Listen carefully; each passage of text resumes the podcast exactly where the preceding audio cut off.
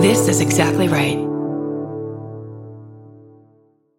And a one, two, three. That felt good. Mm-hmm. It was chunky. Felt right.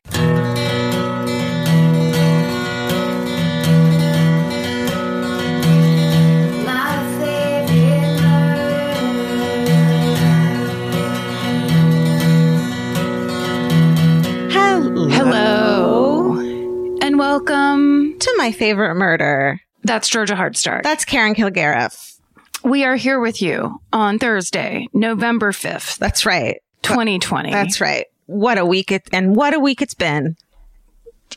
Oh my God. so much crazy stuff, guys. Yeah. It's currently right now as we're speaking Wednesday evening. Yes. So, uh, things are still up in the air. Right. Uh, nothing has been announced officially. There's lots of reason to have good feelings, but God forbid we have good feelings. Yeah. I'm not I don't have good feelings yet, but I'm I'm there.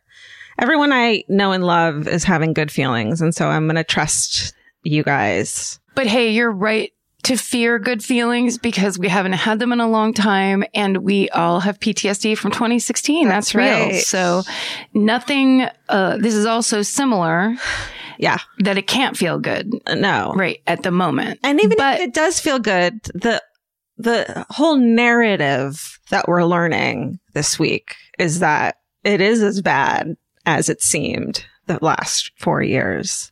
You That's know, right. It's still a negative positive. Sure. There's no, there's no only positive after an experience Right. like the one we've had with this leadership. But the fact that at nine o'clock last night, looking at Twitter, it was a very different story. Oh, I the didn't do story that. that's happening today. Oh, it was insanity. So yeah, I think I did it in a way that scared me into then this morning waking up and going, Oh, all is not lost. Oh, wait a second. Quite the opposite. Yeah. So we just need it to be official and, uh, we need responsible parties to come out and say, um, stop trying to create violence Yeah. and negativity. Yeah.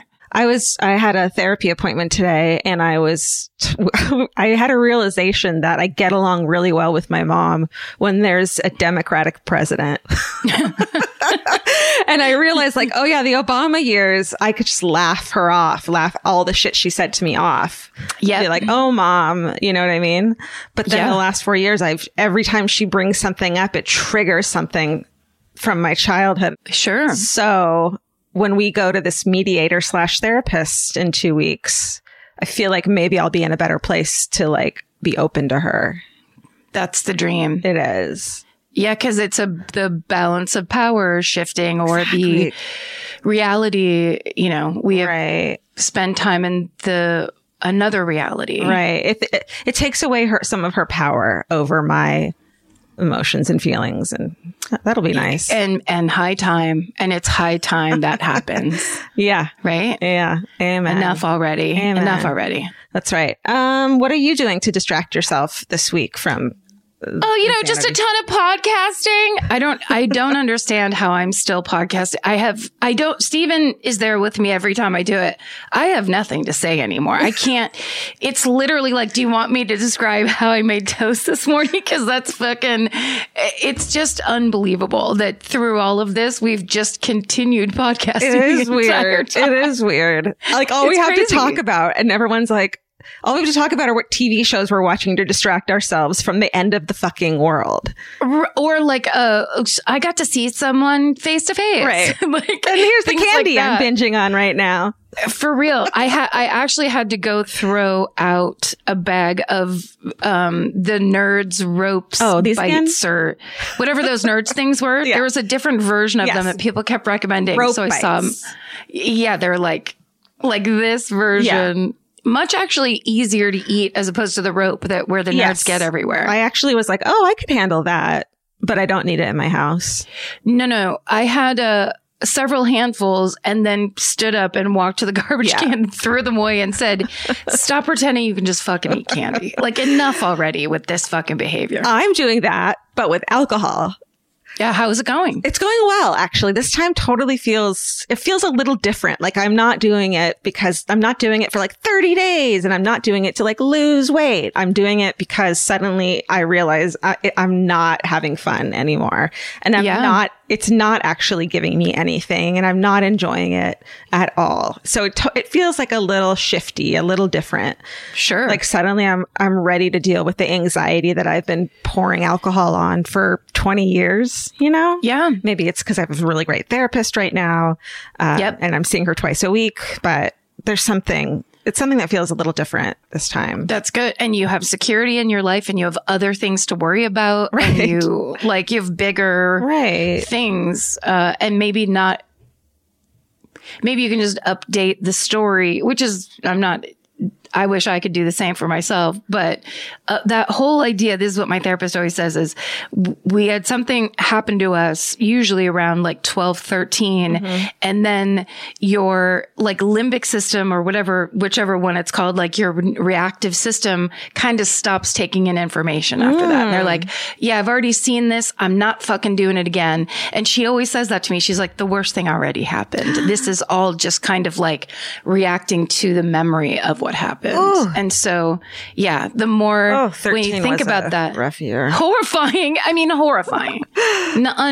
You should get to skip it. It's such a terrible Uh, age. I was in rehab in, at 13. yeah, so everything you was went fine. for it. You went for it. I was like, let's make up. the worst year possible. Oh God. Uh, but I am, and I'm journaling about it now, which Mm. is actually really helpful. And I'm doing that. So I want to recommend if anyone else is trying it, which we all are at some point, right? So like, aside from the stuff I was reading before, uh, when I tried this, you know, last year, the beginning of this year, This Naked Mind by Annie Grace, I'm listening to. And then I found a new, um, book. I- It's called, um, Quit Lit. I didn't know that was a thing. Quit Lit. Well, like people, I've like, never heard of that. I hadn't either. Like, you know, all the sobriety books I read that are like, here's how to do it and here's what worked for me and here I'm a woman and we can do it. It's called Yeah. Quit Lit, which I fucking Oh, it is. love. Isn't that great? so here's my new Quit Lit suggestion. Um, it's called Mrs. D is Going Without. And it originally was an anonymous blog way back when blogs existed by this woman in New Zealand. And, um, her name, her name is Lotta Dann. And she is, I'm identifying with her so much. And it's just a really light, easy read about how fucking hard it is to become sober when you, even though you know you need to. So I'm enjoying that. Great. Uh, yeah. But I mean, Other people's stories. That's kind of the key. Right. Knowing that that it isn't special to you. You're not the only. Not only are you not the only one. It's very typical. Yeah. It's a. It, tons of people deal with substance issues. Yeah. Everybody does in some way or Yeah. the other. Yeah. so it, we all deal with soothing our, soothing our trauma in some way or another. Yeah. Ideally with therapy and learning, you know, really truly how to cope with it. But that Yeah. doesn't usually happen and it takes a long time to get there. Well, and also with some, we'll pick things up and put them back down, and it, you get it, you go in and you go out of it, and then you there's a drama within doing that, and that's all part of it. And if you can kind of pull back and see that that's all part of it, and it's not like oh I failed again, but it's like everybody fails again and again and again, mm-hmm. and then tries again, and the whole point is building your resilience to keep trying and to kind of keep open. I think that's just it. You just don't. It's never the final chapter. You Yeah. just get to keep trying. That's right. That's, yeah. It feels at 40 suddenly like crazy that I'm just now ready to, to not obsess about when I get a drink again or drinking or that I have a hangover or that I feel like shit. And like this, this whole, um, pattern that I've been doing, I'm suddenly ready to not, to not distract myself with that anymore. Sure. Fucking 40. It's like, it just seems wild, but it took, you know, that's how long it takes. I'm sure it'll happen again. Whatever. It's always something. Because literally, it reminds me of when I uh, was in my 20s and my great idea for my um, eating disorder was I was going to take, I took um, fen-phen. Yeah. But, but without the downer fen. It just was the, it was the first version. So it was uppers only. Aye. And so I stopped eating almost entirely, didn't care about food, never thought about it, lost a ton of weight very fast and started obsessively, compulsively shopping mm. where I literally went to the Beverly Center every single day and had my closet looked like a little mini gap. It just had stacks of color coded shirts. It was, it was pure insanity. And that's when I saw that it was like, oh, it's not about the thing I'm doing. Right. You couldn't, you didn't have to eat your fucking stress away anymore. You needed something else. So shopping Yep. Became It's it. something will replace it. And it's just about the, because you have to dig down further. It's not just the thing. Yeah. It's what's underneath it and like sitting with it. So my And- my therapist told me this really great analogy, I think it is, where it's like, okay, there's a tiger in a cage and the tiger's pacing back and forth in this little cage its whole life, but it's a comfort. And then suddenly it gets put out into this big field and gets taken out of the cage, but it continues to pace back and forth in the same area the cage would have been Wait, because that's what it knows. That's what's always worked. That's what's safe. And uh, that's the only way it knows how to deal with life. And you can't realize you have this big open expanse of other possibilities. Yep. I think that's right. Yeah, it sound it sounds right on. I mean, it makes sense to me. It also makes me think of how when I stopped drinking after I was hospitalized for it. Hey, at least you didn't get fucking hospitalized at county hospital for it. Um, hey, Hey, rehab at 13. Let me just remember. hey, look, we've been champions in our own ways. That's right. This whole time. That's right. Uh, but when I when all the alcohol was finally out of my system and I was home for a couple days, I had that dream where I was standing like on the prairie with tall grass like up to my hips, uh-huh. green grass, and this wind was blowing and I could see all the way up and all the way to either side like I was a crazy like a fly with like crazy vision. complete peripheral and it was like 360 vision or 180 vision. Instead of this tunnel that you've been looking into your for so It long. was so moving ah. and so like I I was just kind of in the dream going oh I get it like thanks thanks for being so on the nose brain but it, it is it reminds me of that tiger story because it is that thing where it's like yeah you don't have to just go in circles anymore Yeah. which can be just as intimidating Yeah. and just as fraught and you know there's freedom is scary too yeah, learning how to pace the cage as a young person worked for you.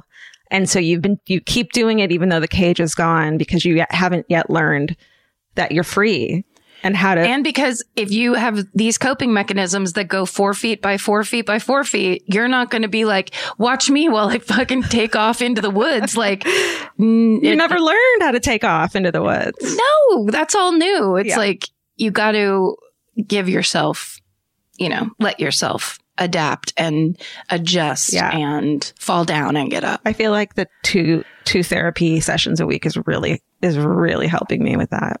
Finally. Yeah. Finally. It's good. After fucking dec- a decade of therapy.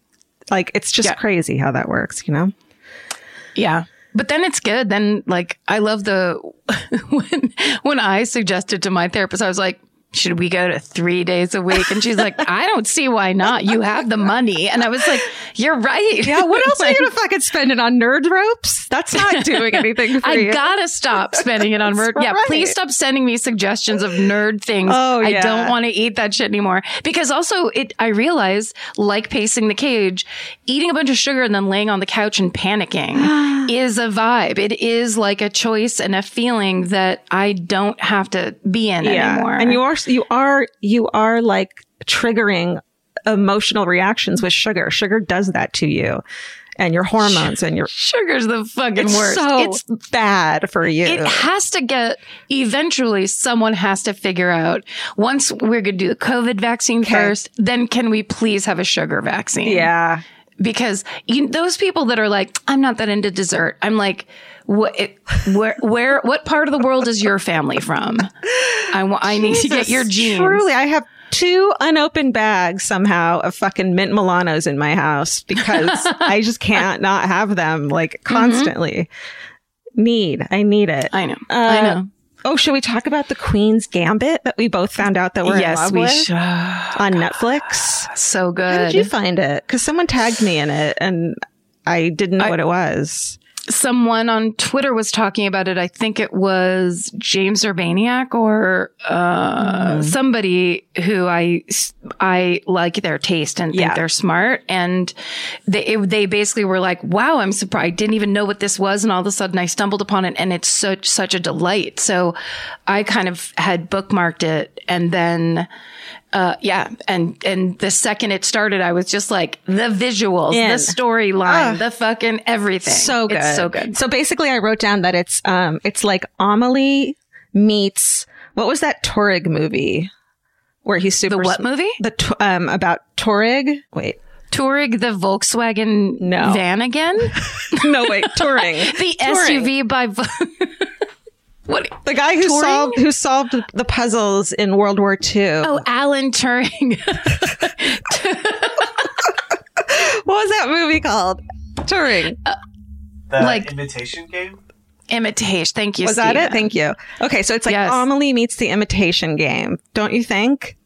A little? Sure. Yes. Totally. Yes. Why not? And the word uh, cocksucker gets bandied about a lot in the first episode by children, which I Oh. really appreciated. And there's ch- children on pills. Yeah. No spoilers, but it's yeah. It's it is absolutely where it. The only thing is, it's a.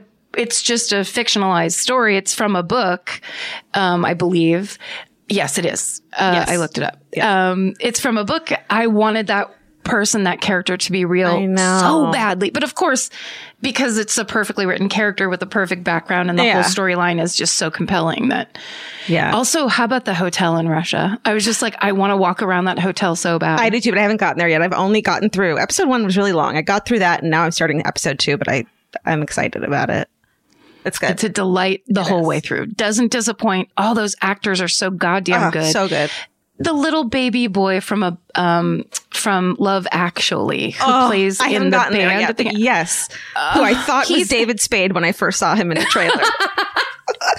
He's da- David Spade's illegitimate child. Yeah, he's, he's the so cute. cutest. That's co- he's it's such a good actor. yeah, he is. The Queen's Gambit. and Queen is like chess. It's not like the Queen. So right. So I saw Yeah. someone's like, I don't want to watch it because I'm sick of British royalty stuff. And it's like, no, no, no. it's about Fine. chess. Fine, get out then. Then get out. And it Take your opinion with you. it makes me feel really stupid because I don't know how to play chess. Do you know how to play chess? You know what's funny? As uh, as I was watching it, I had a recovered memory in grammar school. I did play chess. Oh. And there was a like a chess. We got to go to one of the mobile home buildings that was like Yeah. the out outbuilding on our, our grammar school property. Wilson School, what up? Wilson Wildcats, what up? Um, but uh, we got to go out there, and this there we had a really smart genius chess teacher and we would just all sit there and play chess all the time but it wasn't like how they were doing it where Yeah. we knew it we didn't know uh ways of play and whole systems and you weren't names a of anything. savant, a legitimate fictional savant. But I was kind of, I mean, we don't know whether or not I was. You could have been in the right in the right situation. You may, maybe Even if I were, were, no one was paying attention. Right. To be even, Right. my, if I, I would be like, can I go to this chess tournament? My dad would be like, I'm not driving you there. I'm not driving all the way to Nevada. Who wants to But- watch chess?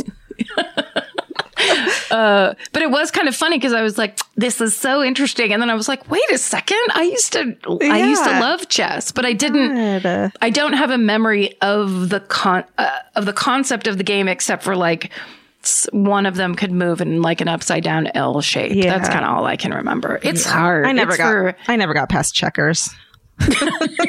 Checkers is very complex when you think about it. Getting to double up on Oh, things. sure, sure, sure. sure, sure. Um, what else I are you watching? Doing Oh, eating? I, I escaped into uh, last night. I basically was like, stay off Twitter, stay off social Yeah. media. You have to, you have to give yourself over to the question mark of this situation. And, you know, Mm-hmm. Yeah. So I turned on one of my BBC, uh, series. Oh, um, Martin Chuzzlewit, which is a, a Charles Dickens oh, series. Oh, that's BBC comforting. series. That's comforting. Uh, Tom Wilkinson is one of the leads who is just the most delightful British actor Mm. that's been in a million things and won in a million awards and you know who he is. Yeah. Um, but it was one of those things where I was just like, oh, I need, uh, something completely removed from modern life Yeah, right now. and it worked. And then I went to sleep. Angora sweater Of people talking like this Yeah. to each other and, and then some horses and without animal cruelty. carriages. Right. yeah. yeah.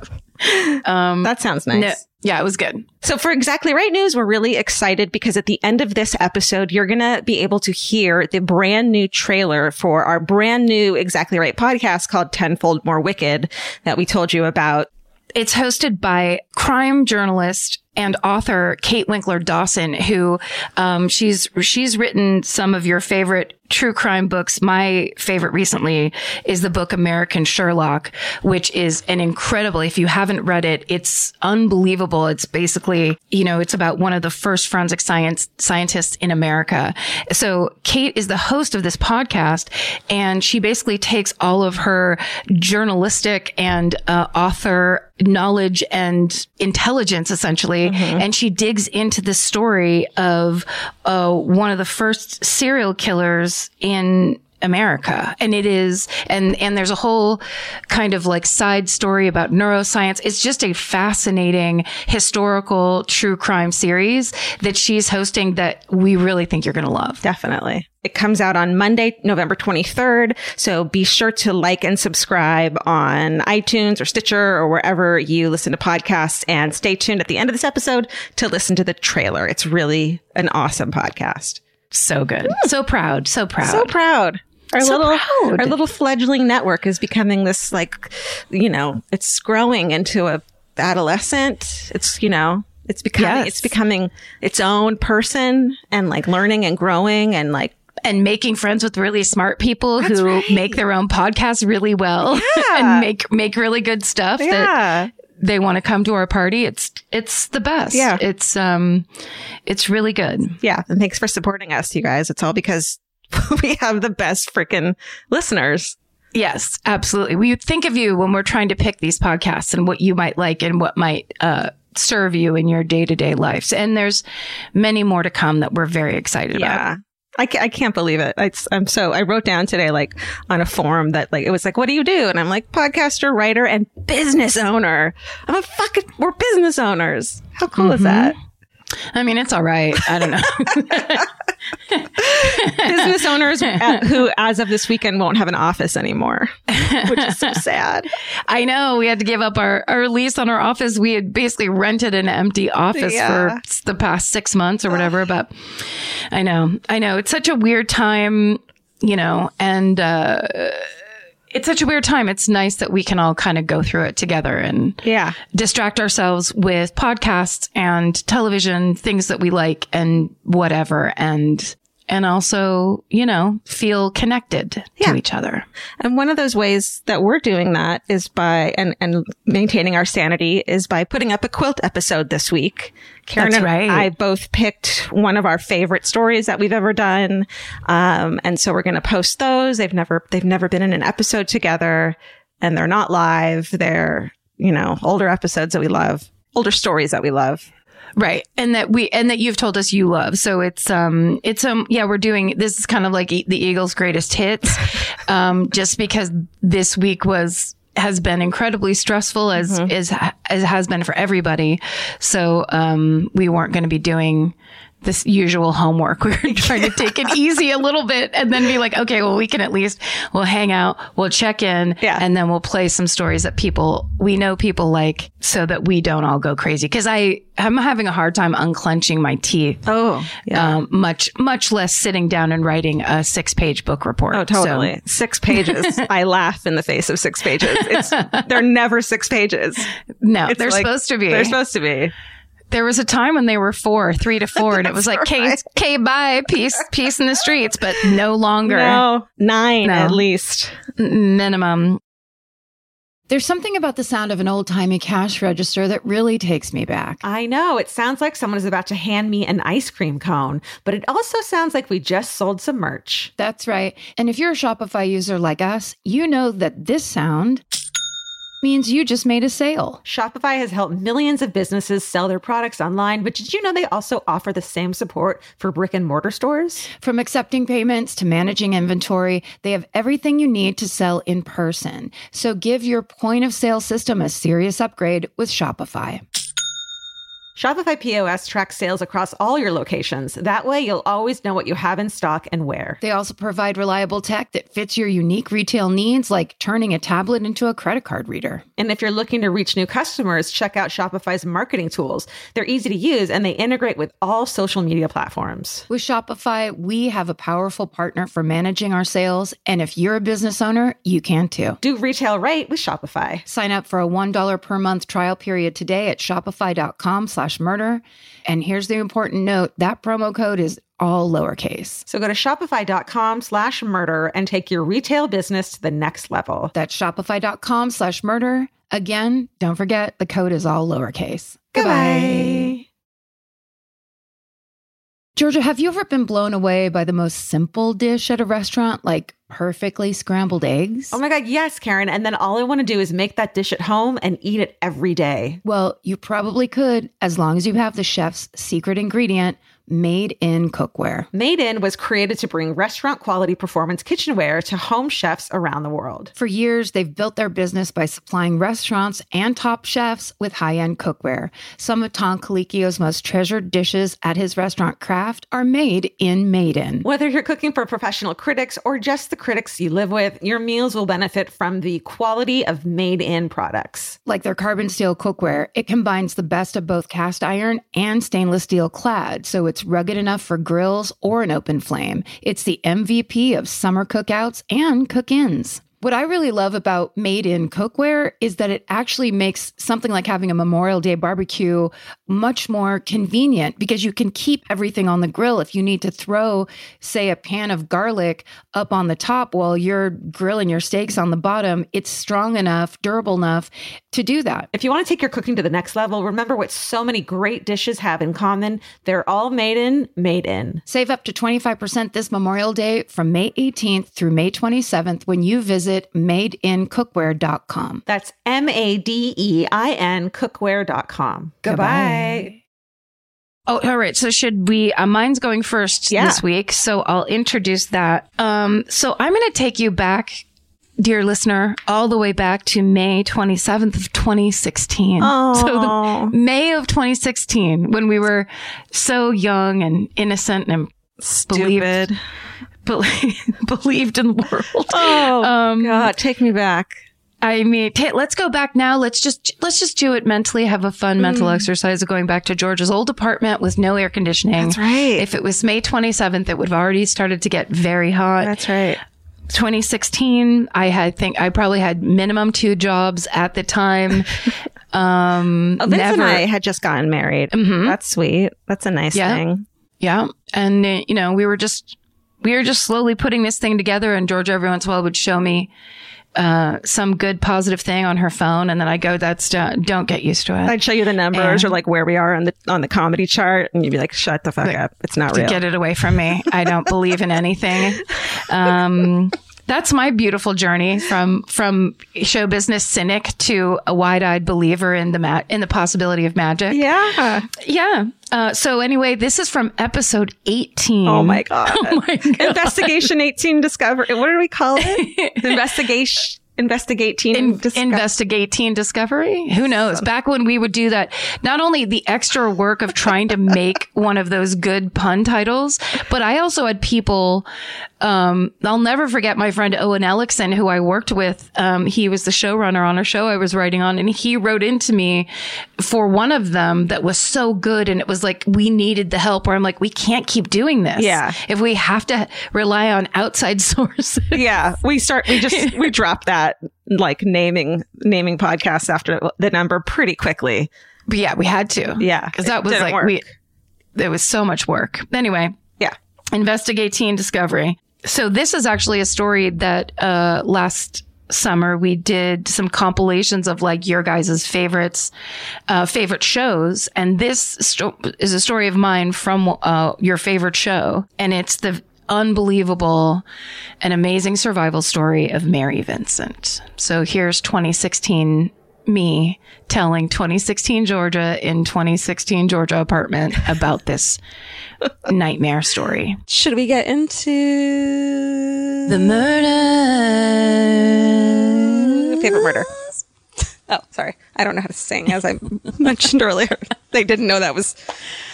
Oh, oh here we go. Guys, Here we go. I'm going first this week. I think you're first. I think I am. I'm gonna get cuddled in. Yeah. I'm gonna have this half a glass of whiskey I've Drink some of your drank whiskey. I wish I could. I drank all mine already. before you were 30. It was up, yeah, in 1997. I had my last whiskey. Shit. God, I was good at it. My therapist told me that we're doing an experiment where I'm drinking two glasses of booze a day just to see how it goes. So I'm allowed to have two glasses of booze a day. Oh, no more, no less. Yeah, we're just like seeing how this goes. So it's almost like, What if you don't feel like it? oh no, then I still have to. Force it down. yeah, and this is clearly like this was two glasses of whiskey and one big cup. Oh, that's fun. Does that count as one? It does to me. And there you go. If I was your therapist, hell yeah, girl. um, I had this realization uh, when I was trying to think of this week's. There's so many good cases, and there's so many people who are very passionate about the cases that are their stories, or just ones they like or think are fascinating. Um, there was a guy that tweeted me a case. His at his Twitter handle was at Arkansas Sawyer, so it was almost like Arkansas lawyer, and it was a case of a guy. I think his name was Bobby Lee Foster or Bobby Joe Foster, who killed his own mother Edna, and decapitated her and put the head in the local church, and then took the eyes and mailed them to Eisenhower. It, what it- in the actual fuck? yeah, it was crazy. But um, uh, so I was kind of into that. Thank you for sending that. I loved it. I mean, you know, but I had a realization that when we were talking about our kickoff murders, um, the ones that got us kind of into it, I realized that factually and date wise, I had an earlier one than Diane Downs. And it, it, because it happened in the Bay Area, um, and it's this Lawrence Singleton attack on Mary Vincent, uh, and later murder of, um, so, uh, well, I'll just tell you about it. Um, let's, let's unpack. Let's unpack this. It happened in 1978. So I was eight years old and this was on the news. It was like in 1979 is when he went to trial and all this stuff happened and it was on the news every night. My parents were livid. They talked about it all the time. So you must have just been. You were there too. yes, because it was, we watched the news together as a family every night before dinner. I feel like there's nothing more harmful for a kid than yeah, the no one knew. I know. It was back, this was the late 70s where no one knew what was good or bad for children. Totally. It was all just like eat your cereal, go outside, try to survive, come home, and then we'll watch the news together. It was a generation away from children after children being coal miners. Yes, you know, exactly. it was like it was that weird time in between coal mining and children being carried their entire lives until they get to college. Right. Essentially. So I'm the last of the last of that generation. I lived. So here's the story. On September 29th, 1978, a man named Lawrence Singleton, who was a merchant seaman, always a bad job. Dude. That Richard Speck was a merchant seaman. Oh, really? Yeah, there it's bad news. I think it's what happens when you're like super fucked up and you, but you're so fucked up you don't want to join the army. right. So you're like, "Oh, I'll go out on a ship for a while with a bunch of dudes." Yeah. Um. So he picked up a 15-year-old hitchhiker named Mary Vincent in Berkeley, California. Honey. Mary had run away from home. Uh, she lived in Las Vegas. Her parents were getting divorced. It was all fucked up. And she had friends in the Bay Area and relatives. So she, um, made her way up to the Bay Area, but she was homesick and she'd been on her own for a while. She had a boyfriend that was bad to her. She, she left him, ran away. She just wanted to get back home. Sweetie. So she um, is hitchhiking in Berkeley, and a van pulls up, and there are two people hitchhiking behind her. Now, uh, just so you know, there's Mary Vincent herself tells this story on an episode of I Survived. It was season four, episode one. Wow. And it is epic. I know you don't like survivors. I fucking love survivors and things like this where you get the firsthand account of something. This story is also insanely fucked up. I guess if they're if she's it's been that long, I can Yes. deal with it. Right. And she's in, it's when they can tell their own story. They're not, you Yeah. know, that, that they're able, they're in charge of this narrative and they can tell you what happened. And Yeah. And like when it's a grizzled fucking bartender, like cafe waitress, and she's like, this, this is what fucking happened to me. I can deal with it. But when it's like some like college girl whose life is ruined. No, you, well, because here's the thing the saddest part about it, but the truest part about it is it happens to a lot of people. Yes. So when you have one woman sitting there going, Right. A, B, it, it- here's what happened to me, A, B, C, and D, you not only get the don't fucking hitchhike, keep your eyes open, pick up on context clues, you have all that, but you also have survive and you can survive and you can come out the other end and help other people. And it's okay to it's okay to tell your story. Like you don't have to keep this huge secret. There's other people who have been through similar or worse. yeah. And And, you have to tell your story. Yeah. It's part, that's part of healing. right. So, so a lot of what I have here is basically her firsthand account. Holy shit. So the van pulls up and there's two hitchhikers behind her in Berkeley, 78. Uh, and the guy that's driving the van says he only has room for one person and says it's Mary. Well, the two hitchhikers behind her go, don't get in that van because they can see into the back of the van. The whole thing's empty. There's plenty of room. But if a person's Right. saying he only has room for the young girl, they go, don't take that ride. But she was so tired. She just wanted to get home. So she was like, and he looked like a grandfather. Oh really? Yes. He's this big pot bellied, kind of grizzly old guy. He was like in his uh, mid 60s at the time. So she's like, what's that guy going to do? Yeah. So she gets in and she's really tired. She's been walking and hitchhiking for a long time. So she says, I'm, I'm trying to go back home to Las Vegas. He says, I'll give you, I'm going to Reno, but I'll give you a ride to Los Angeles, which is that, that right there. What? That doesn't make any sense. It doesn't make any sense. Why? So she settles in and she falls asleep. don't do it. Don't do it. She wakes up and they have gone east and not south. When she finally sees a sign, they're somewhere out in Patterson. They're somewhere out by Modesto. They're they're on the other side of the five. Um, there's a lot of for people not from here. There's a lot, especially in the 70s. There's a lot of no man's land. Yes, a lot of, especially in the uh, Central Valley, which is where he drove her out to. It's just all empty, rural farmland, mm-hmm. roads, little hills with an oak tree on top. There's nothing. Mm-hmm.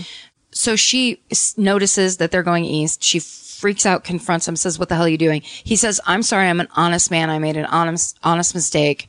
Let me just turn around."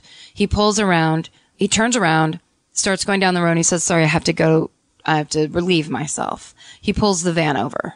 She's getting nervous. She realizes this, this is now a bad situation. It's it's nighttime. He's down relieving himself, and she looks down and realizes one of her shoes untied. And she thinks to herself, if I have to run for some reason, and I could outrun this old fat guy, but if I have to do it, her, she's like, I gotta tie my shoe. So she gets out of the van too. She bends over to tie her shoe, and she blacks out. He hit her in the head with a sledgehammer. She wakes up. She's tied up in the back of the van. After a sledgehammer hit, she wakes up. She wakes up. So he just conks her out. Yeah, she doesn't like, thank God she didn't Yeah. die. She's, when she wakes up, she's tied up and she's mm. naked Oh fuck. and he starts raping her. Ah, he rapes her all night and into the morning. And the whole time she's, of course, crying. She's 15 years old, crying, whatever, and saying, just set me free. Please. I won't tell anyone. Just set me free. Sometime in the morning, when he's finally done, he pulls her out of the van, unties her, and says, You want to be set free? I'll set you free.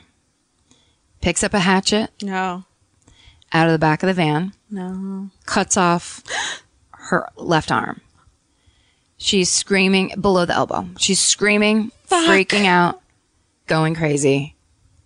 She grabs him Holy fuck. with her right arm, going, ah, freaking out. He takes the hatchet and he starts hacking off her right arm. What the fuck? But this weird. The craziest thing to me is, as you're telling this, I'm like reminding myself that she survived, but it doesn't fucking sound like I she's know. going to. I know. It's it's crazy. So she is holding on to him, but she falls backwards anyway. And that's when she realizes that her right hand has been, her right arm has been chopped Oh off. Oh my god. So she's all, of course, in total shock, confused, losing blood, looking. And this is the most fucked up part of her story. There's more fucked up than that. this is it go it peaks in fucked upness right here. Holy shit. She sees him, she's looking and like she can't understand what just happened. And she's looking at him and he is flicking his arm like this. He's flicking his arm out. yes. No. She looks and her right hand is still holding on to his arm. Oh my fucking. Ew, I just got I gave myself chills and I know this story. Because you had your hand in like a I claw did. just I now. did it. So she passes out, or she like kind of goes limp. Sure. She's bleeding, obviously profusely, losing blood, lightheaded, laying on the ground. So she just goes limp because she just doesn't know what to do. This, No. She's now in the presence of a monster. He thinks she's dying or dead. Yeah. He drags her body over to the railing and throws her over a 30 foot cliff. On the way down, she breaks four ribs and he drives away. Now, later on, when the police catch him, which they, I'll just let you off the hook now, the police, ca- police catch him and they put together that the reason he did that is because he thought she'd be dead and they di- he didn't want them to be able to um, get Find her fingerprints. What, what- Did they? Okay. Who found her? How did they, she get found? I tell you now. Please.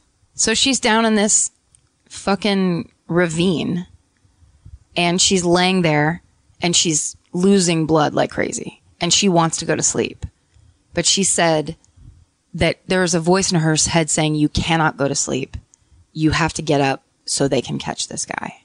So she puts her bloody stumps in the dirt and the, and makes a mud pack. So she Oh. stops losing blood Oh my god. uh-huh, on both on both arms. And then she starts crawling back up the ravine. 30 feet. It takes her all night. Oh no, I'm sorry. I'm sorry. That was the morning. He dumped her over in the morning. So she crawls back up the ravine. It, it, it takes her all day. She finally gets up to the top of the ravine and back onto the road at night. And then she starts walking. Naked, covered in blood, with two stump arms.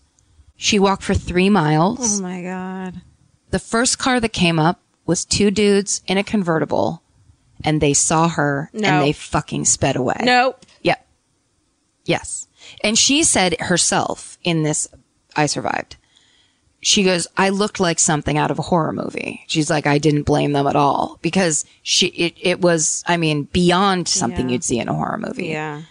And on an on a, a far Yeah. away like a, a de- deserted road in the middle of the night where there's no this is out um, where there's no street lights there's you're it, like she said she was walking by the light of the moon it was totally and in my mind black. too, it's like these two dudes are married men and they're gay lovers and they're they they're like on a clandestine, you know, romance thing. And if they stop to help her, they have to call the cops. They're going to get caught together. yep That's just in my head. that's a that's very plausible So like, hopefully these aren't monsters.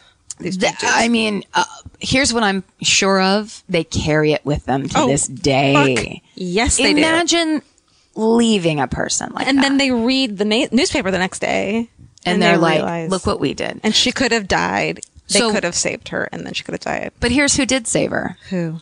She walks a little further. A couple who was on their honeymoon, Oh no, no, no. who took the wrong exit and is driving around trying to get back to the I-5. Oh, which is close enough so that Mary heard the the noise of the I-5 all all day and was like, I just have to get back up because there will be someone if I walk toward that sound. So that's how she guided herself back toward civilization these these people grab her, put her in the back of the truck and say, "We're going to get you help."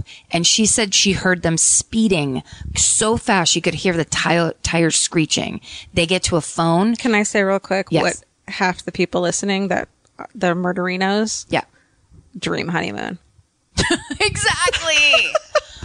exactly. Like, what are else are you gonna do? Fucking play canasta? Well, because imagine you you're like, "Oh, I've married I love him so much. Yeah. He's the man for me." Now, if the man for you was one of those guys in that convertible Right. who was like, "We have to get out of here." You'd be like, "You get out of my life forever." yeah, I bet they're still together.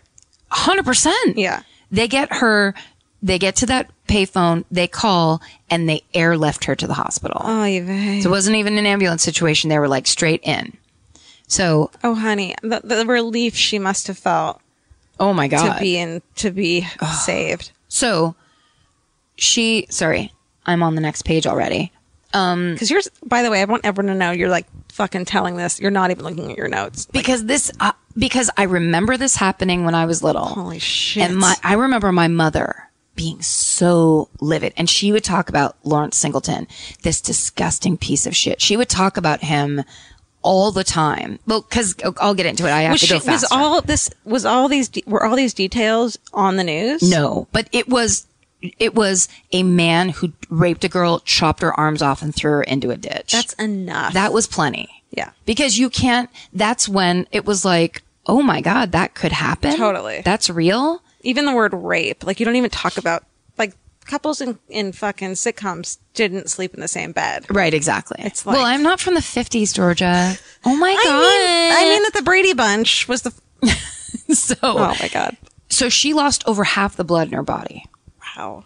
Uh, but it from her hospital bed, she described a picture of him so accurately to the p- police sketch artist that Lawrence Singleton's next door neighbor saw it and immediately called the police. And even though she was friends with him and like knew him for years, she was like, "That's Lawrence Singleton. That's my next door neighbor." She's one of us. So yes, exactly. So, and I have, do have to say this in the article that I found that it a piece of information from. For some reason, in the line, it said housewife and bowling expert. Wow. I want her were really- life. they really described her to a T. I really, Anyway, I want that life. that's a, that's a pretty good life.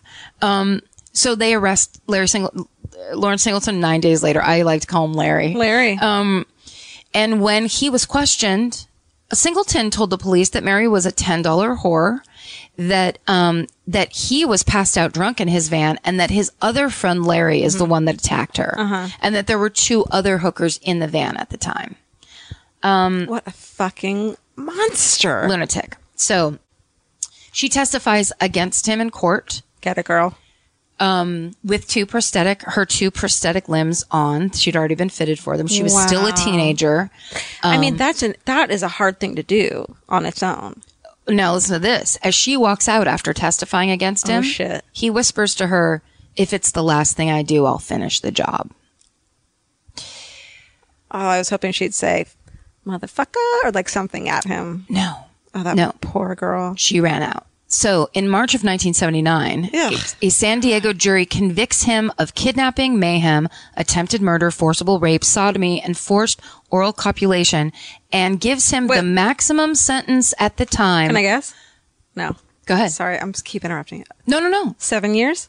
14 years. For all of that, for all of those crimes combined, the maximum legal sentence was 14 years. That's like almost how old she was. Yes, that's exactly right. So, um, the judge who had to pass that sentence said, if I had the power, I would send him to prison for the rest of his natural life. Um, so along with the particularly gruesome and callous aspects of the crime, the case became totally notorious because he was paroled after serving eight years in prison. I just can't. Okay, so this is when shit went off because that's when it started on the news every night. This guy got paroled and it was like my parents talked about it. People talked about it in the grocery store. It was like, how is this happening? And you know what happened is in 1983, they passed a work incentive law, kind of quietly passed it so that they could reduce prison overcrowding where a day was cut off your sentence for each day that the prisoner spent working at the jail. Or you could make pot legal and get a bunch of fucking prisoners out of jail Right, exa- that's exactly and right. And make the murderers and rapists go there for fucking ever. Why in God's name would you have a work incentive law applied to attempted murderer rapists? Well, this was back when they were like, rape, eh, it Yeah. was probably her. She probably asked for it. She was Yeah. probably a $10 whore. Right. Motherfuckers. So, uh, they announce that his release date, this is uh, Ed Martin, who is the associate warden of the California Men's Colony in San Luis Obispo, where he was um, uh, uh, serving his time. Uh, his release date, Martin said, if there is continued good behavior and work and no change in his programs, will be approximately April 28th, which was eight years, four months um, of time. And everyone in the Area went bananas. So here's what happened. They tried to parole him to Antioch, California. And the mayor protests the Department of Corrections and, uh, so acknowledging the public outcry, the Department of Corrections agrees not to release Singleton in Antioch. So they try to place him with relatives in Tampa, Florida. The people rise up in Tampa, Florida and the Tampa chapter of the Guardian Angels, which was a big thing in the 80s. Remember them? Yeah. um, they lead these protests and eventually Florida officials reject the parolee. So they, he can't go back to t- Tampa now. If you're, if fucking, if the Hells, what is it, Hells Angels? no, the Guardian Angels. Oh, what are they? They were this, oh, they were. I thought they were. The, I thought you meant the Hells Angels. Uh, hell's, it, they were basically um, when the in the eighties when crime was crazy. It was basically at the end of the um, recession when things were kind of shitty. It was like back when New York was a total dump. The Guardian Angels were this group of basically what do you call them? Like like Mothers Against Drunk Driving type of thing. no, no, no. These were uh, I can't think of the term for it. It was time, by the way. Like it was- you're not in any hurry. it. Well, Vic, it's just long, and I It's just want to get through the whole thing. is- but nobody. Uh, Thanks, cocktails. Listen, take your time. Everything's fine. No, but it was the, they were like, um, when you're like a citizen that's taking law into your Oh, own hands. What are those called? Like a um, citizen taking into your. Hands. So they basically were like, we're taking back the streets. So they would go, they wore red berets and shirts that said Guardian Angels. They all knew karate. They all, they were all like muscled out dudes and they would ride the subway at night to make sure that like, vigilante. There it is.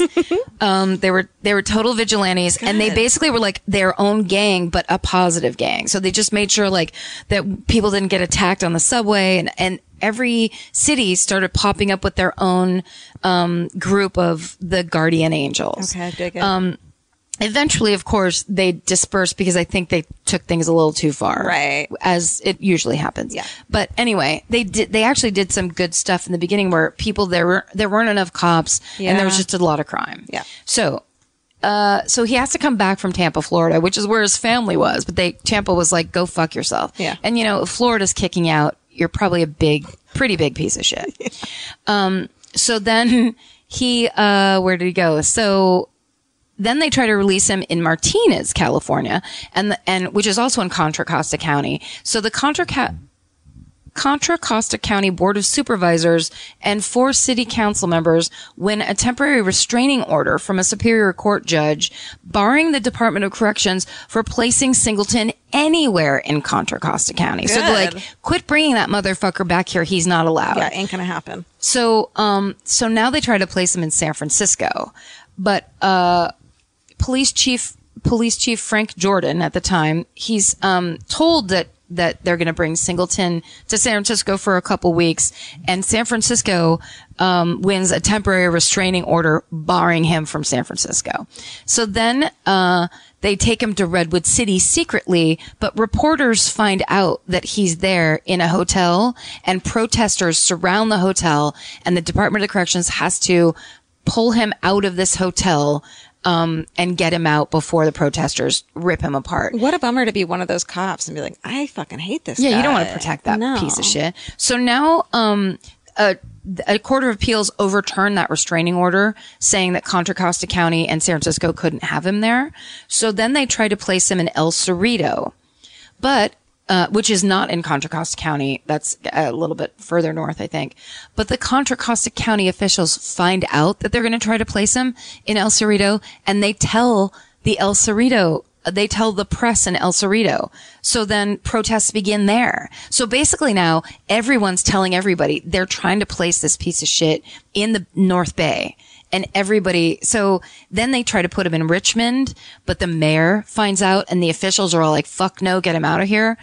Um, then they try to bring him to a, a city called Rodeo, which I've never even heard of before Doesn't even exist. but people find out and a mob of 500 people gathers around this apartment and uh they actually have to take him out in a bulletproof vest and he's escorted out of town by the sheriff's department. Holy shit. So it was, this is kind of that thing where, yes, this is the kind of the worst story ever, but also the greatest story ever where like just the citizens were like, no, dude, like maybe that, maybe legislature says what, that you can get out of jail, but Yeah. we say no. So they moved him to Concord. 175 people gather at the hotel where they're keeping him there. Finally, the governor says, put a trailer on the grounds of San Quentin and he can live there until his parole is over. Love it. Jerry Brown? Uh, George Deukmejian. All right. Um, so that's what he has to do. He has to live Wow. on the grounds of San Quentin until his one year parole is up. Then he's free to go wherever he wants. and they don't even, they're not even a track. Well, then there's just kind of nothing they can do because nothing's in the system about him. So he goes back to Florida. Um, and when he gets there, they find out that he's there. People protest. A car dealer offered him $5,000 to leave the state and a homemade bomb was detonated near uh, the house that he was staying in, even, th- but no one was injured, unfortunately. Bummer. In 1997, a neighbor calls the police after seeing Lawrence Singleton attacking a woman in his home. And when the police arrive, they find the body of 31 year old mother of three, Roxanne Hines. She's also a sex worker, but I wanted to say the mother of three part first so that people care. Yeah. So that they know that she was so hard up for money. that financial problems made it so that she had to do this. Right. And then uh, she got stabbed 12 times in the Oh. face and chest by this piece of shit. and he, when he answered the door, he answered the door to the cops with his shirt open and blood all over his chest. How, so they, how many cold cases are, can be attributed to him? Like so, there's no way that it was one in 78. no, well, they say that the reason that he got parole the way he, early like that was because he didn't have, he didn't have, um, priors. a, yeah, he didn't have, which is not to say he didn't do anything, but that he didn't, he didn't have a record. Still, I think cutting off a girl's arms and leaving her for dead is like worse than your prior for like aggravated assault or whatever. And I think you're right. It's not, that's not a first crime. No. At all. Especially when you're 60, you know, like you're starting that, you know. Yeah, no way. Yeah. Okay. So Mary Vincent goes to Tampa to, to, uh, appear at his sentencing Good and tells her her. whole fucking story. She describes her whole attack, the whole, the, the toll that the ordeal has taken on her whole life. Because of course it's been, you know, t- t- a terror. Yeah. And she's, you know, she's gotten her life together a little bit, but of course she just lives in constant fear. Sure. When he- she was, when he was paroled, like she was doing fine and going to art school in the Pacific you Northwest. imagine? Then he got paroled and she fell apart. As, of course. as he said to her as she left the courtroom, I'm going to finish this. if it takes the rest of my life, I'll finish the job. like, Yeah. Why isn't that considered when he's, when they, they think he's going out for parole? So Uh, the jury deliberated for one hour and he was sentenced to death because good old Florida. Good.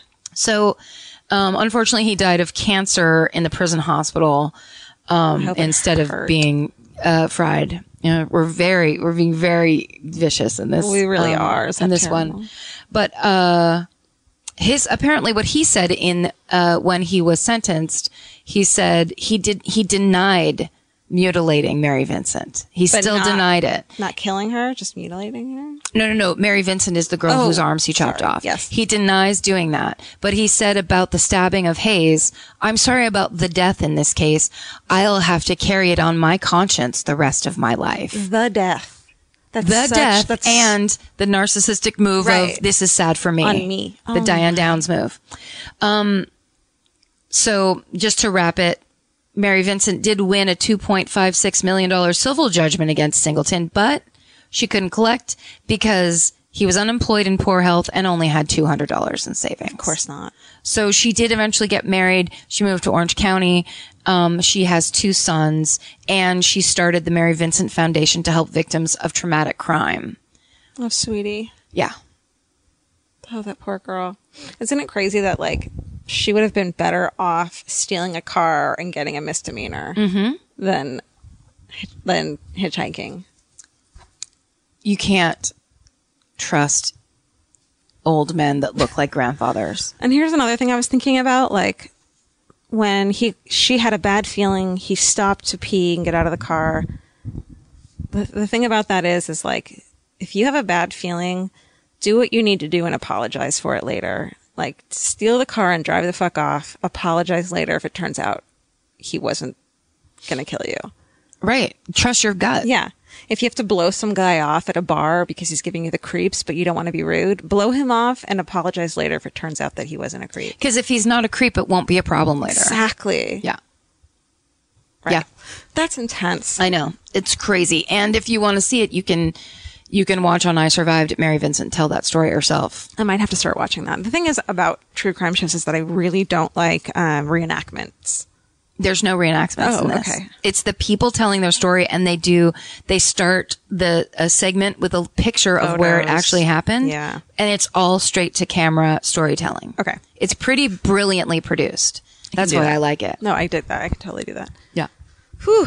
Yeah, I know that was a big one. Yeah. Let's all take a, a collective breath. Yeah. Anyone needs to use the bathroom, go use it now. Hey, Karen, you know that feeling when you're stressed out and your heart starts to pound and your mind is racing? I do. I know it well. Well, while there's no cure for stress, therapy can help shape your response to it. And since May is Mental Health Awareness Month, there's no better time to try Talkspace. When you sign up for Talkspace, you'll receive a personalized match with a therapist or psychologist, typically within 48 hours. Forbes rates Talkspace as the number one online therapy platform, plus their licensed professionals are in network with almost all major insurance companies. Once you meet your therapy goals, or if you want to cancel for any reason, Talkspace will provide you with a prorated refund for unused time. I feel like these days people understand the importance of therapy, but the difficult part is just taking that first step. It took me months to make my first therapy appointment. I was so scared. I had a lot of ideas in my head about it.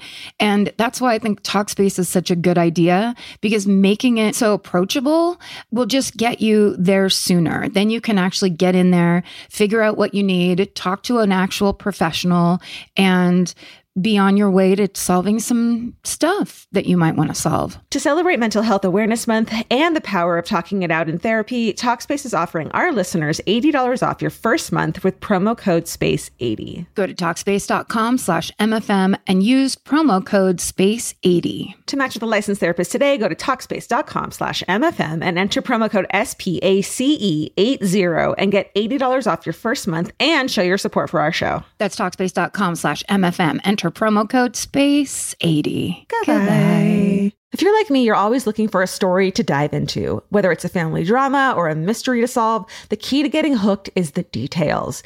I need rich visuals and intricate storylines, and June's Journey has that and more.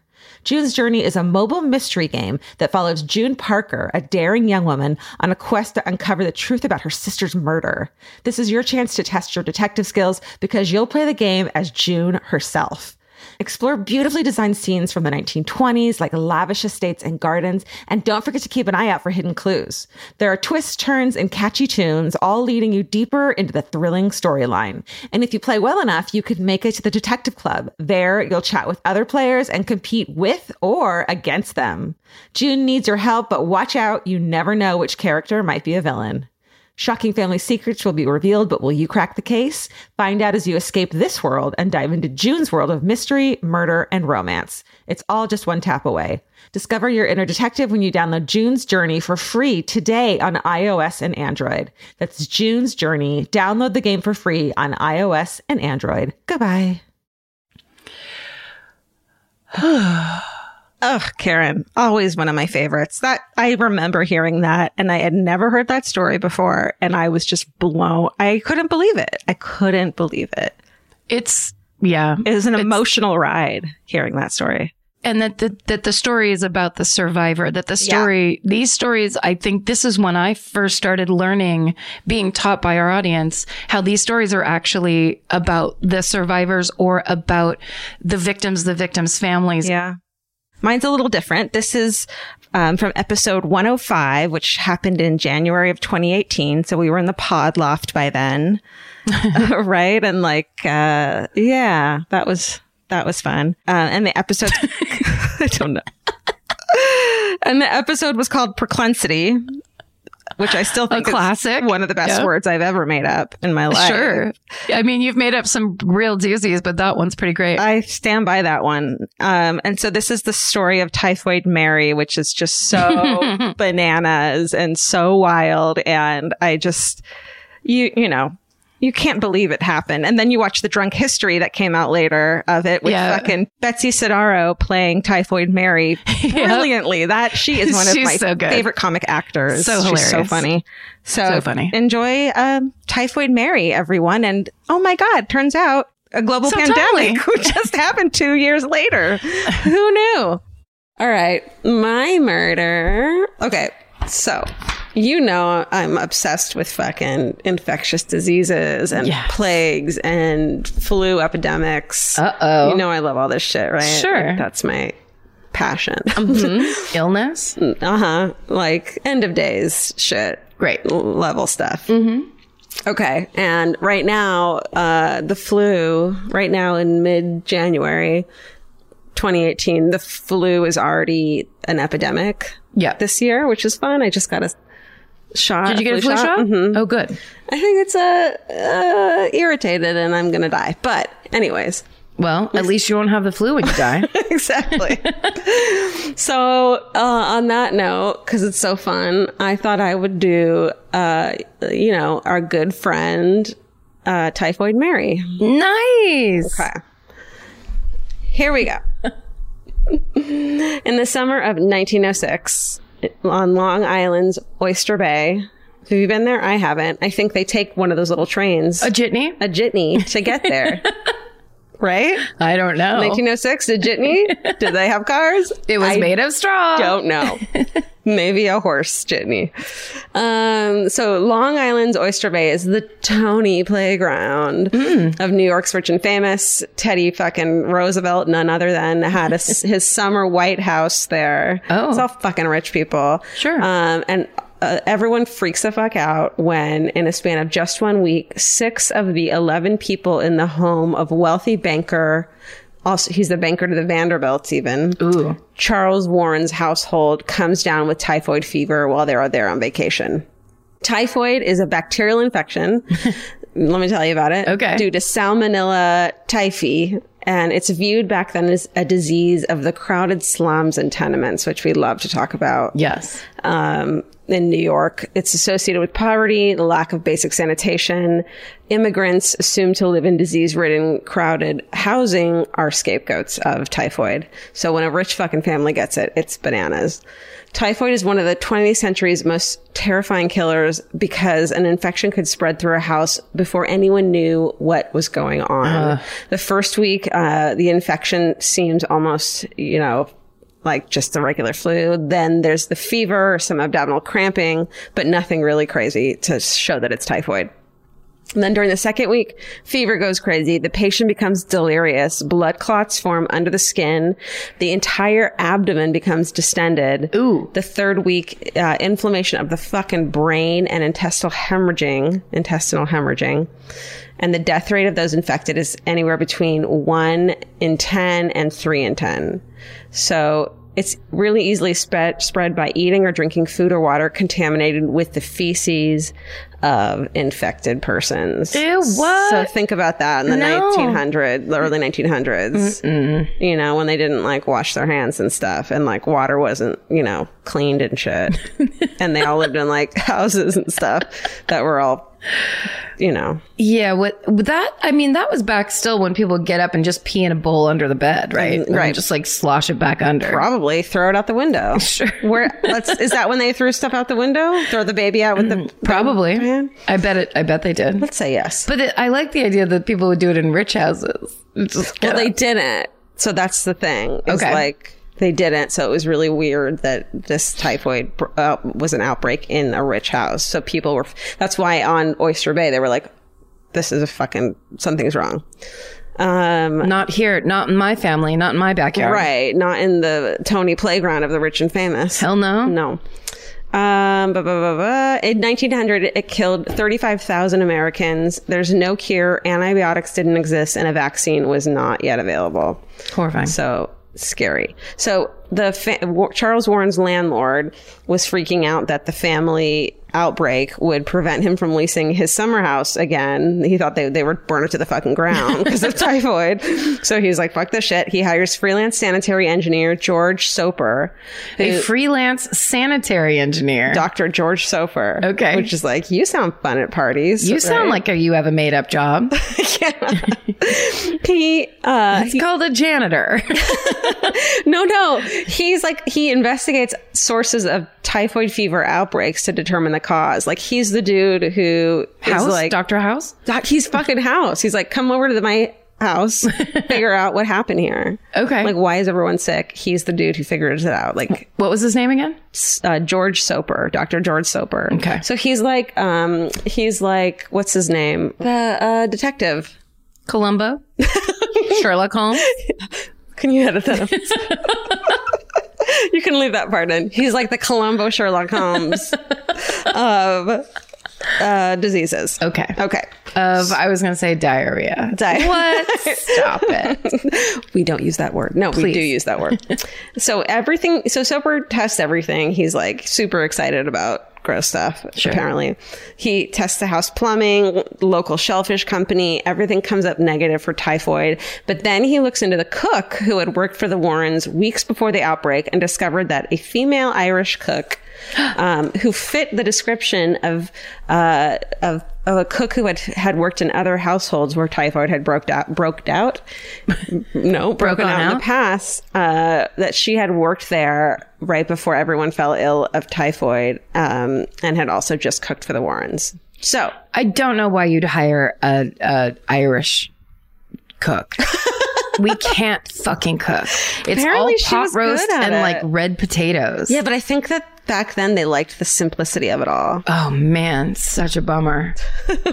I mean, Irish. That sounds fucking amazing to me. That's all I want is pot roast and red potatoes. Are you serious? with some horseradish? Yes. What about Jello with c- fruit cocktail floating inside of it? fruit cocktail? Yes. Yeah, and then of course my grandma's special. What did she put on it? Thousand Island No! dressing. Yes, Okay, hard stop. that's uh, an iceberg lettuce. No. That's Irish cooking, I my want, friends. Do you know what I want? I want iceberg lettuce with Thousand Island, and I want Jello with fruit cocktail. I don't want them to meet each other, Well, sorry, my grandma says you have to, and that's my job to make it happen. and you have to finish it. You do. I, I mean, fair enough. Maybe that's she maybe that forced was us to eat spinach as tiny babies, and very Ugh. few of us have ever broken a bone. spinach. But you fucking twist your ankle all the goddamn time. I roll it, but it don't break. Grandma. Okay. Grandma. He was okay. So he can't find her because she left after the after every outbreak begins. She fucking laters out of there and doesn't give a forwarding address. Soper learns of an active outbreak in a penthouse on Park Avenue where two of the household servants were hospitalized and the young daughter of the family had died of typhoid. oh no. And she dis- and he discovers, Soper discovers that the family cook was the same woman who had cooked for the other families. It's 40 year old Irish immigrant Mary Mallon. Ugh, Mary, wash your hands, Mary. There we go. What Oh, are you oh. doing, Mary? what does she say? And she says, Ah, I just need to stir the soup with my hand real quick. I can't do it. No, you're going to do it this whole fucking story. We need it. Okay. Soper starts stalking Mary Mallon and tells her, and he tells her she's transmitting disease and death by her job, but he sounds very bad at like telling people things and explaining in a calm, like, you know, self possessed manner to an Irish immigrant, probably because he had some prejudices against Irish people. So, do you think he was like too nervous to tell her, or he was like screaming at I her? I think he was screaming in her face this thing of, you're transmitting disease and death. And she's this like Irish immigrant. Is like, what are you talking about? ah, Ah. Um, so he didn't explain to her how she, as a woman who was perfectly healthy, could be infecting others with typhoid. He attempted to get, and then, and then he goes on to attempt to get samples of Mary's feces, urine, and blood. I think just by yelling in her face that he needs samples of her feces, urine, and blood. Jesus, Mary and Joseph, man, get away from me. Yeah. Not surprisingly, this just pissed Mary off. And one time she chased him away with a large kitchen fork when he tried to come get her feces. Get out of here. I don't know. That's my Irish. Get out of here. Get out of. Get out of the kitchen now. you always have to start way high and then go down really low. Okay. Since Mary refused to give samples, he decided to compile a five year history of her employment. He found that of the eight families that had hired Mary Mallon as a cook, members of seven of those families claimed to have contracted typhoid fever, even though Mary had never shown signs of the ailment. And with this, Soper becomes the first author to describe uh, a healthy carrier of Salmonella typhi in the United States. So the person who can carry it never get ill by it, but pass it on to other people. So That's- she's basically immune to this thing she has. But she has it and is giving it to everybody Uh-huh. else. And she, and part of her argument is like, well, I'm fucking fine. It can't Yeah. be me giving it to anyone. right. So, Also, and let me use my whole arm as a right. stirring and I spoon. just want to stir this fucking stew. I just want to touch the bottom of the pan. right. With my fingernail. Let I me d- put this under my fingernails and put it into the stew. What's the big deal? What is the problem? my fingernail ladle? Right. Without washing my hands. Okay. Let me tell you about Mary. Mary Mallon was born in September of 1869 in Cooks County, Cookstown County, Ty- Tyrone, Cookstown, let's call it. Uh, a small village in the north of Ireland that was among one of Ireland's poorest areas. She immigrated to the United States in 1883 at the age of 15. Uh, her aunt and uncle, who she had been living with, died, so she was living in squalor squalid housing in the Lower East Side, fending for herself. She found work uh, as a domestic servant, and apparently her proclivity in the kitchen led her to be a cook. So she was somehow Or good. what in the kitchen? I don't know. I copied and pasted a Sorry. word that I never used. Proclensity. Propensity? Clensity. Proclensity. That's a word. I don't think it is. Oh, Shit. Hold on. I refuse. I copied and pasted it. Oh, no, no, no, no, no, no. It sounded so good. And I was going to, I It left. kind of is like a Bro. the, the combination of propensity and declension, Bro. but I'm almost oh, positive. Glenn, your your search propensity did not match any search document. Pro- her propensity is that right? Well, I'm never copying and pasting from Wikipedia again. The That's not grammar's true. odd, so it's not. There's no. Yeah, there's no. It's propensity, Okay. or that's the like it. The correction, the correct. Oh yeah, they maybe they just The correct word is propensity. Fuck. All right. I'm not editing that out because this is who I am. I'm in a fucking show. Sometimes we get words wrong. It's okay. My proclenstin in the kitchen. It sounds like Proclenston sounds like a like for men who are losing their hair, like a shampoo. Ta take mint proclenstin every Yeah, night. Right. Okay. In 1900, she worked in Mamaroneck, New York. Heard of it? Nope. Where, within two weeks of her employment, residents developed typhoid fever. In 1901, she moved to Manhattan, where members of the family sh- whom she worked for developed fevers and diarrhea. That's a bummer to have at the same time. Yeah, that's horrible. You don't know what's happening and you have diarrhea. Right. Jesus. The laundress died there. oh no. Whose name they don't mention anywhere, which is like, listen, she's someone too. That's right. Um, and then Mary Mallon goes on to work for a lawyer. She left after seven of the eight people in that household became ill. She fucking laters. Uh, Why does and- she keep leaving though? I don't know. She thinks she's so innocent. well, it's so it's hard to tell because it's like, did she leave because everyone got sick and so the house stood still and they didn't need anyone, or what did she Isn't that know? when you need help the most? It's true. Chicken soup doesn't cook itself. Yeah, stir that's itself. right. Chicken soup Or doesn't walk use itself its up those stairs. to Yeah. stir itself. Jesus Christ. Okay. Chicken soup can't stir itself without an arm, and it can't walk upstairs. Exactly. So, mm-mm-mm-mm. okay. So then in 1906, she goes to Oyster Bay, and within two weeks, 10 of the 11 family members are hospitalized with typhoid. Changes job again, same thing happens. Cooks for the Warren, same thing happens. Blah, blah, blah. Okay. Doctors theorize that Mary Mallon likely passed typhoid germs by failing to vigorously scrub her hands before handling food.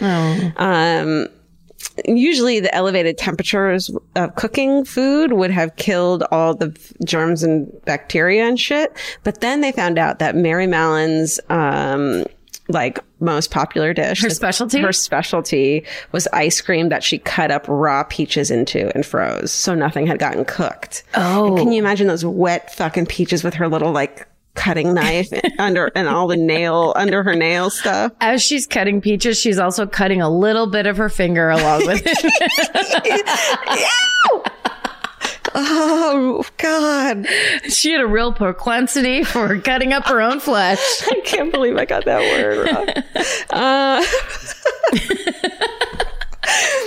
okay, the New York Health, the New York City Health Department finally they try to get her to chill the fuck out, and she won't. Finally, they send physicians. She won't. She's like, "Fuck you" to everyone. I must cook. Yeah. She's like an angry, an angry woman. she had to fight for her, uh, like her life livelihood. She didn't have anybody. Nobody. It reminds. So I just started watching Alias Grace, which you had talked about liking, and it reminds me of like she came over on a ship in that fucking in that nature of absolute bullshit, and Yes. she's like, "Fuck you! I'm working to like live my own life." I mean, it's those the ship journey alone is so upsetting for Aye. most people Yeah. coming to this country. Traumatizing. Just horrifying. And then they show up, and then it's like, I hope you have a job. Yeah. Good luck with that. Yeah. Also, you don't wash your hands enough. Yeah, that's like, What are you talking about? You know what that reminds me of, real quick? Yeah. When I lived in Scotland, there was a commercial that was on like UK TV, and it was, "Are you a washer or a walker?" And it was just a it was pretend camera, like hidden camera in a bathroom, to see if people walked up, checked their face, and walked away, or washed their hands and walked away. And since that commercial. I think before that I was very like, nah, who cares one way or the other. Yeah. I know if I need to wash my hands Right. or not. Since that commercial, I've oh, I wash my hands every single time, You no just matter can't what. trust doorknobs. You just can't trust door handles. You just should wash your hands as much as possible. and I do. I mean, Yeah. don't go out of your fucking mind. And I do. but like, do your best. Don't be a walker. That's all know, I'm saying. My dad, every he won't sit down at. We'll go to lunch anywhere. He had just gotten out of his car. He hasn't touched anything. He won't. He's kind of has OCD though, but he'll go wash his hands before sit. Like every time, you can't even start talking to him. Oh, he'll wow. Wash his hands. I wonder if that's like if his pa- parents were really strict about that, like before eating. Yeah, maybe. It's a good idea. Every once in a while, I'll look at my hands, especially when I was wearing cheap jeans. Oh no. When you, there's nothing worse than having Yeah. dirty hands as an adult at like a meal. There's It's nothing worse so than like putting a food thing into your mouth and being like, "When was the last time I washed my hands?" That's my fucking thing of like. And then you, there's only ah. so many times you can go. Well, I'm I'm strengthening my immune system. Right. No, most of the time you're not. You're just putting someone else's fucking urine hands in your fucking mouth and then from the doorknob. Okay, so New York City Health Department sends in physician Sarah Josephine Baker to talk to Mary.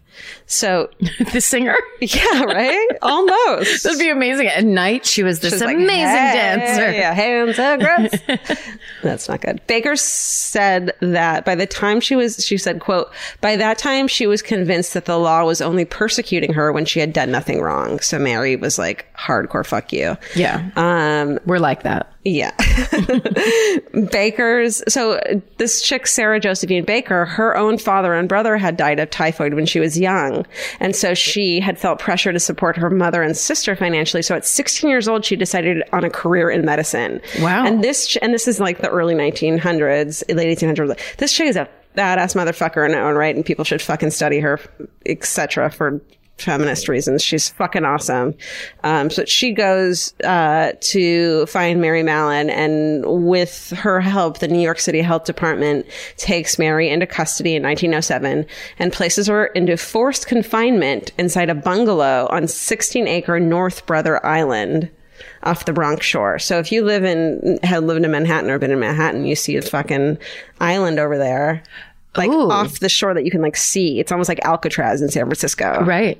So all the only thing, only companion she has, and tell me if this doesn't sound amazing. She's in confinement. And all she has is a fox terrier. And you're like, living the life. Can I please? So wait, I think I'm in that confinement right now. You put yourself in Mary Mallon's fucking confinement. We're all all Irish women are doomed to live the life of Mary Mallon.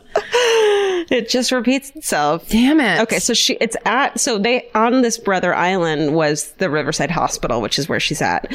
It's founded in the 1850s as a smallpox hospital to treat and isolate victims of that disease. So they just fucking put them on this tiny island outside of Manhattan. And you can see Manhattan, and you're like, oh, Mountain, I want that. And they're like, no, you're sick. Too bad. Um, it eventually expands to other quarantainable diseases like leprosy and venereal diseases. So they just like later people onto that island. Did they really? Yeah. So you get you get some l- venereal disease, and then you Yeah. have to go. They're like, go stay here until you're. oh, in the same room with all the other people with venereal diseases. Yeah. That sounds like a party. I mean, those are the people that party. Yeah. Um, A lot of great personalities in that room. I bet. I mean, I'm sure. Okay. With her forced confinement, Mary Mallon, everyone, the media goes fucking nuts because this woman has been spreading this disease and killing people with it. So media goes nuts. Eventually, in 1908, in the Journal of American Medical Association, she is nicknamed Typhoid Mary. That's where she gets her name. So the professionals really They came in to shit on her. Yeah, they were doing top notch journalism. All right. like, Good job, everybody.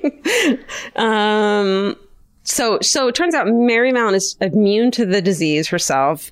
She's the first person in the United States identified as an asymptomatic carrier of the pathogen, which is pretty fucking cool. While in custody, Mary Mallon, Typhoid Mary, let's call her, admits to poor hygiene. She's like, yeah, what of it, motherfuckers? Oh, say it, no. say it in Irish. ah, ah, ah. I can't say. that was perfect. That, that was all you needed to say. Ugh, Ah, who cares? ah, Jesus, Mary and Joseph. There's other things to worry about. exactly. There's people starving in my country. She said she did not understand the purpose of hand washing because she did not pose a risk. Girl, you're the cook. You're the cook, you pose a risk. It doesn't matter how healthy you are. Uh, they authorities are like, let's get rid of your gallbladder because that's where they believe the typhoid bacteria resided in. And she was like, fuck no, fuck you. I don't even have the disease. And she was unwilling to cease working as a cook too. So like, we'll let you go. Just don't work as a cook. And she's like, nope, I now won't wash my hands. Go fuck yourself. Ah, fight, fight, fight, Fight. fight, fight, fight. Mary, fight. We're so angry. It doesn't make sense. Irish women, Irish women, fight, fight, fight. And then a herky. herky. she uh, is forced to give 163 samples of various bodily substances to the doctors there, 120 of which tested positive for the bacteria. She was teeming with this disease. to the to the hilt, to, the, the- gills, to the gills. to the gills. Um, so Mary stays there for three years until test results from a private laboratory. Yes, I said that came up negative for typhoid.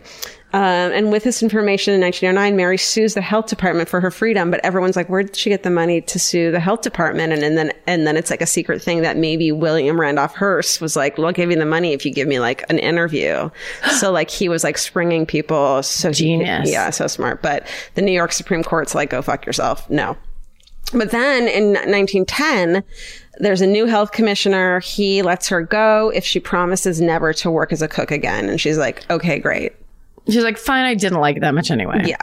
Um, so in February of 1910, uh, Mary agreed that she was, quote, prepared to change her occupation and would give assurance by affidavit that she would, upon her release, take such hygienic precautions as would protect those with whom she came in contact from infection. Meaning, wash your fucking hands.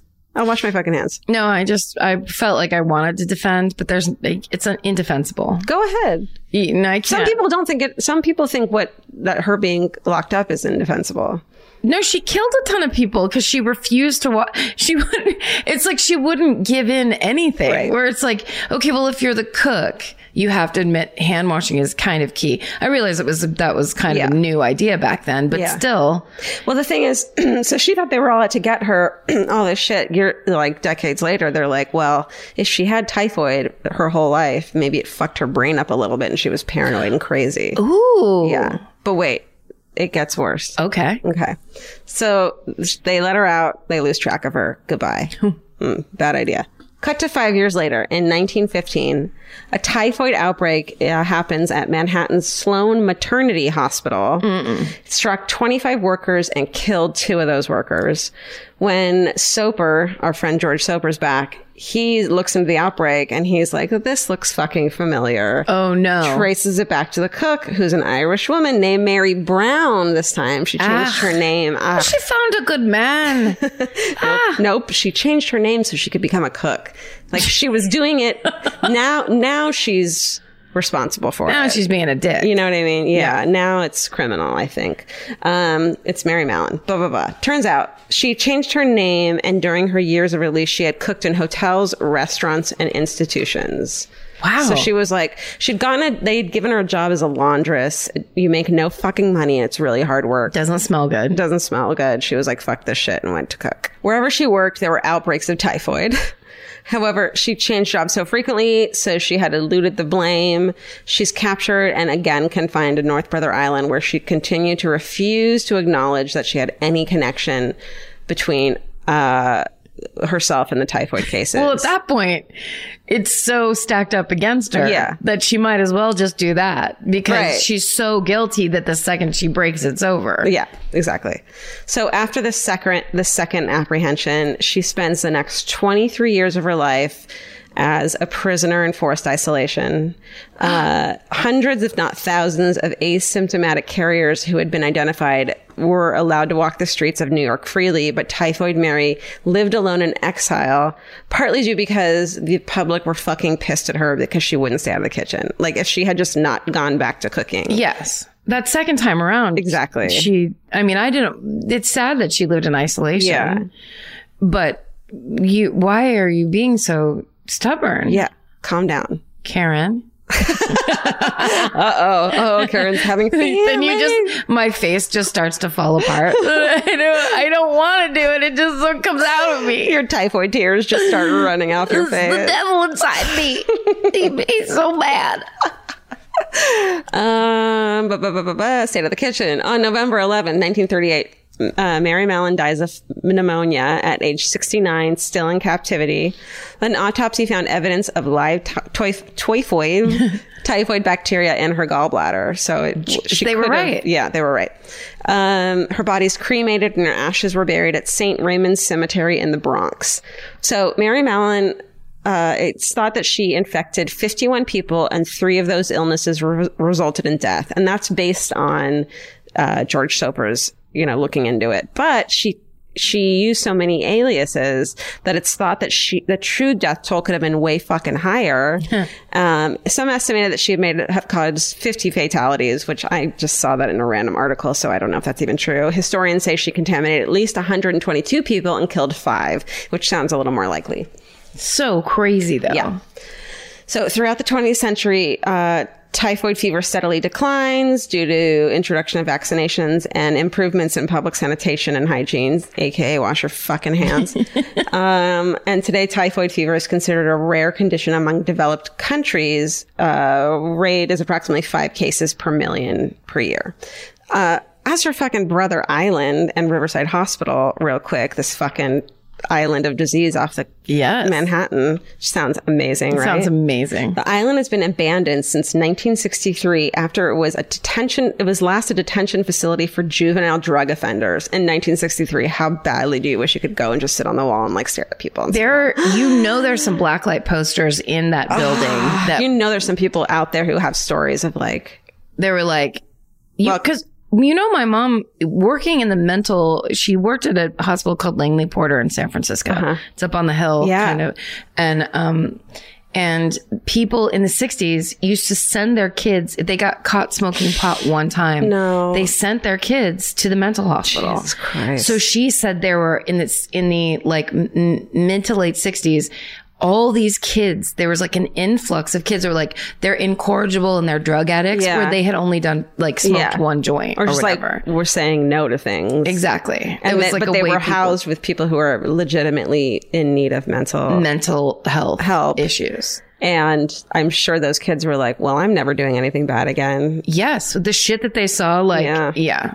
Or they were like, I don't know. She Yeah. just said it was It's- really sad and it bummed her out a lot. It's clearly complicated. Yeah. So these kids got sent there in 1963. Finally, it closed.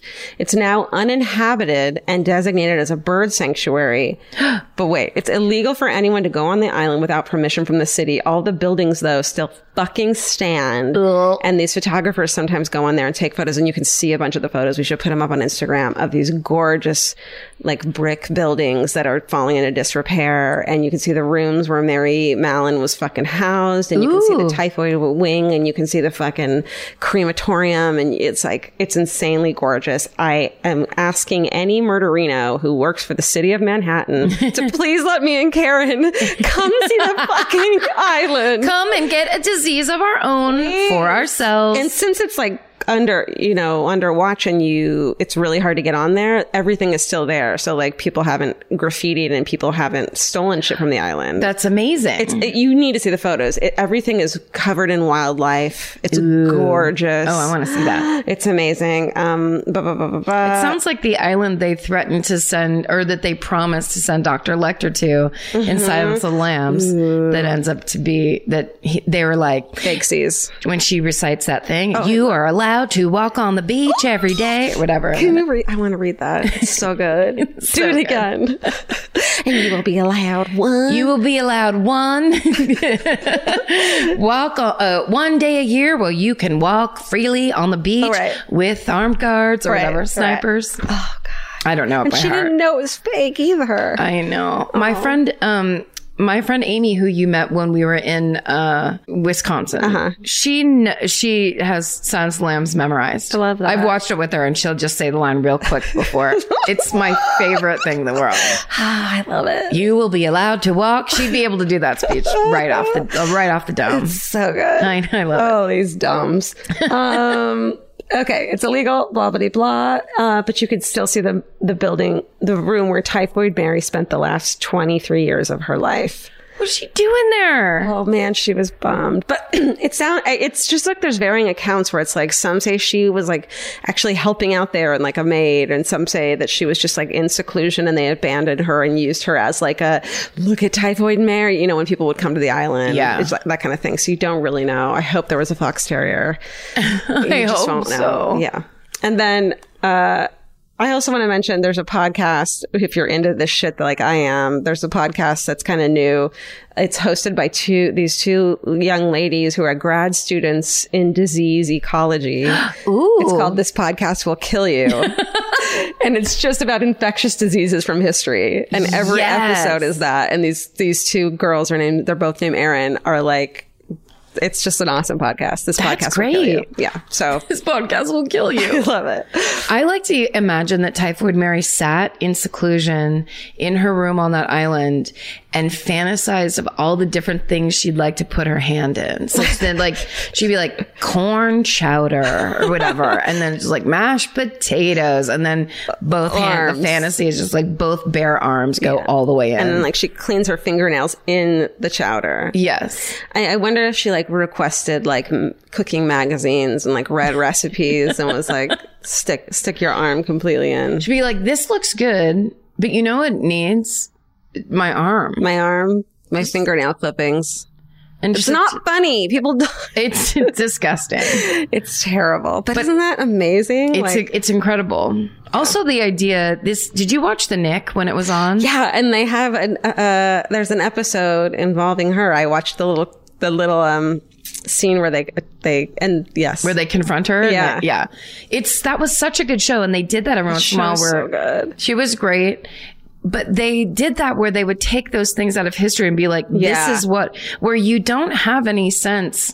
Like, Things before modern medicine and Right. modern stuff, it's just the weirdest idea. Where Yeah. they'd be like, somebody coming in, they'd be like, "Well, we tried to stick a tube in their arm and then they died." Like Yeah. the end. Or it's just, it was so crazy precarious back The then. Knick is such a great show. I love that show. I- yeah, if you're into that kind of thing, you should definitely watch it. It was great. Also, if you've ever taken cocaine to the point where it was a problem for you, I warn Trigger warning. huge cocaine trigger warning for the Knick. Opium too. You're like, I maybe, could be a doctor and do coke all the time. Yeah. No. maybe you're into opium dens too. Trigger warning. Trigger So warning. If Knick. you love to lay back with a bunch of people dressed in a traditional Chinese garb, yeah. Yeah. then it'll, this will be hard for you to get through. It's gonna make you nuts. But if you love surgery without gloves or anesthesia, ah, this is the show for you. what a show, or Clive Owen. right. Um, that was great. Thank you. That was fun. I love to learn. I love I love teaching. What? no, I love saying words wrong. I love teaching. I love to learn. I love to lie. I love to make up new words. I love to just have fun with it. just say shit that and you know don't have any uh proclivity uh, for caring. I mean, I have a real proclivity to just say what I want. And I think we all do. There's a freedom in that. in these proclivities we all have. In this proclentious time, there's a freedom. It's so the funniest thing about Typhoid Mary is she um she had a real problem with proclens- cleanliness. Shit. No, I love it. It was a fucking valiant effort. I tried, but you could see me you could see me making that U-turn from Would you- miles away. Would you have made that attempt two years ago before this podcast? Absolutely not. no, not at all. And so I I'm, applaud I'm real you. bias against puns, as you know. And so I applaud you. And uh, no, I think it's the effect that we're that you have on my life. I'm I'm making you stupider. You're breaking down those pun walls I am stupidering you hard. You know. real hard. Yep. Well, great job, uh, 2018 Georgia. Thank you. Thank Yeah. you. 2020 Karen. Uh, uh, I remember hearing that in, in back then and being so shocked. Like the details of that story are so much more ridiculous than you even think they are. It's kind of insane. Uh, the just the storyline of that of her and that It's just spread. The it's spread one of person. typhoid. It's one person's fucking refusal to see reality and Yeah. refusal to fucking take responsibility for themselves that kills people and like uh, changes the course of history because they won't just simply wash, Wear a mask. wear- wash. Wait, oh wait, what? What? Sorry. What are we talking about anymore? Oh Jesus! Um, all right, should we wrap it up with some fucking hooray? Let's do it, and then uh, also make sure to stay tuned for the tenfold more wicked preview after the fucking hoorays. This first one is from precious.goregrind. uh, and it says, My fucking hooray is that after I lost my job and insurance due to COVID, I was not too quietly freaking out. I'm a type 1 diabetic and was very close to running out of the two insulins I take daily because it would have cost me literally thousands out of pocket. I decided to ask the world of Facebook and Instagram if anyone had any to spare. A sweet baby angel came to the rescue and was able to provide me with enough insulin to last several months. I can't say thank you enough to that kind stranger for helping me quite literally stay alive. That's incredible. I That's wish beautiful. our world wasn't, our country wasn't like that, but it's incredible. Seems like we need uh health care Seems for like everybody. everyone deserves it. yeah, I think everyone does deserve it. Um, this is from Instagram. It's from Katie B. Click. My fucking array is that after Hurricane Zeta threw a tree on top of our house, totaling oh. our car, and barely missing our little girl's bedroom window, our neighbors and friends fully restored our faith in humanity. A neighbor we hardly know found us huddled in the basement and drove us out to grab breakfast. A murderina from across the country sent us a DoorDash gift card, and another oh. sent us groceries through Instacart. Neighbors have offered their cars and helping hands, and even though a tree falling on our home is totally on brand for 2020, I am so damn thankful for the people holding hands, metaphorically anyway, and helping one another through it. Damn. Beautiful. Fucking rough. Love it. Yeah. Love it. I know. It's it's really nice to hear those stories. Yeah. And to and to feel that kind of like when people are given an opportunity, they will help other people out. Totally. I think it's an important it's an important storyline that uh, doesn't make anybody any money to talk about these days, but it should happen much more. Yeah. Um, okay, this one's from Bethany.is.killing.it. My fucking hooray is actually a follow up. Earlier this year, I sent in a fucking hooray about. I don't know if we read the other one. I know, I right? just love that it's like, don't worry about it. I'll do both now. Earlier this year, I sent in a fucking hurry about how I had been selected to become a naval officer. Well, just last week, I graduated from officer candidate school. I am now the first officer ever in my family's long history of serving in the military. Whoa. I've also had many sailors from throughout my 10 year enlisted career reach out and express their excitement. I hope to use my influence to help my sailors. And like I said months back, I think we did do this one. I think we did. okay, well, here's the update. Great. Um, I hope I can continue. Continue to show all of my sailors that a woman can kill it in this career. Hell Congratulations, yeah. Bethany. Way to go. Keep kicking ass. Way to go. And thank you for your service. yes, yes. Okay, this one is from Lisa Horton, 76. I have a bittersweet foster care fucking hooray for you, mostly sweet. My husband, daughter, and I got to be a foster family for the best baby ever. And during the 14 months we had him, his dad was able to make some huge life changes, including getting sober and get to a place where he was able to care for his son again. So we recently had to say goodbye to our boy, which was so hard, but also so sweet and inspiring to see this man who has had a very hard life completely turn his life around for his son. We are mm-hmm. still very close and he FaceTimes us at bedtime every night so we can tell our boy we love him. It's a major success story. And even though we didn't get to keep our favorite boy forever, fucking hooray that we got to be part of such a beautiful process. If oh. anyone out there has ever considered being a foster parent, now is the perfect time. Oh, isn't that touching? Beautiful. Yes. That's lovely. Yeah, I can't. I what an amazing, what an amazing thing to do. Um, I- guess I, I just have one, I mean, one thing to say.